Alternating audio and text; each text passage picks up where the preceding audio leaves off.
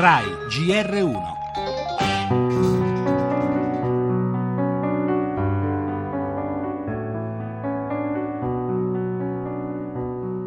El vehículo ha perdido el control, ha cruzado la mediana, ha volcado y ha chocado con otro vehículo. La mayoría de los ocupantes eran jóvenes estudiantes de Erasmus de la Università di Barcellona. La Farnesina lo conferma, ci sono anche italiani, sette almeno tra le 13 vittime dell'incidente del bus sul quale viaggiava un gruppo di studenti. Il pullman procede in convoglio con altri quattro bus, esce di strada e urta un altro mezzo. Es un punto negro, camiones. In un tratto che la stampa catalana ha definito maledetto. Tot fa pensare che no Tutto fa pensare che l'incidente non sia legato alle condizioni di quel tratto di autostrada, ma è ancora presto per fornire una ricostruzione esatta. Per aquestes famílies és una autèntica tragèdia, tragèdia che tot Per le famiglie di questi ragazzi è un'autentica tragedia, tutti partecipiamo al loro dolore. che L'autista è stato sottoposto ai test anti-alcol e antidroga ed entrambi hanno dato esito negativo. Posso comunque dire che si è trattato di un errore umano. que es tractaria d'una causa umana Questo è l'episodio drammatico purtroppo che ha colpito questo gruppo. Eh, L'Erasmus resta un- una straordinaria esperienza.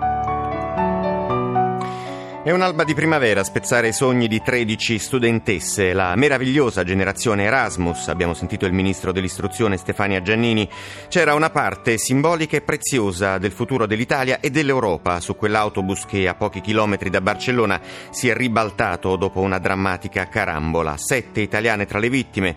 La conferma della Farnesina ha distrutto le speranze di altrettante famiglie come quella di Valentina, 22enne fiorentina, laureanda in economia. Per ora il suo è l'unico nome certo in attesa delle procedure di identificazione e dunque di notizie ufficiali. Come si, come si cerca di chiarire la dinamica, le cause nel tentativo di dare una risposta razionale a ciò che proprio la ragione non riesce a comprendere. C'è chi parla di un tratto di strada pericoloso, c'è chi punta il dito sullo stato degli autobus utilizzati dalle compagnie, ma a sentire il ministro dell'interno spagnolo Fernández Díaz e il suo omologo catalano Jané sembra proprio che si sia trattato di un'assurda fatalità e dietro l'espressione errore umano si celerebbe il classico colpo di sonno dell'autista. In primo piano l'abbraccio di Obama a Cuba, il presidente americano è atterrato a La Habana, un passo che segna la storia, questa è la sua prima dichiarazione. Immigrazione sospesa l'applicazione dell'accordo Europa-Turchia, la Grecia chiede più tempo, non siamo pronti per i rimpatri, hanno fatto sapere da Atene. Allerta terrorismo, il killer di Parigi Salah stava pianificando altri attentati, lo ha rivelato lui stesso agli inquirenti. La politica, oggi il direttivo PD, Renzi avverte basta beghe interne, faremo i conti.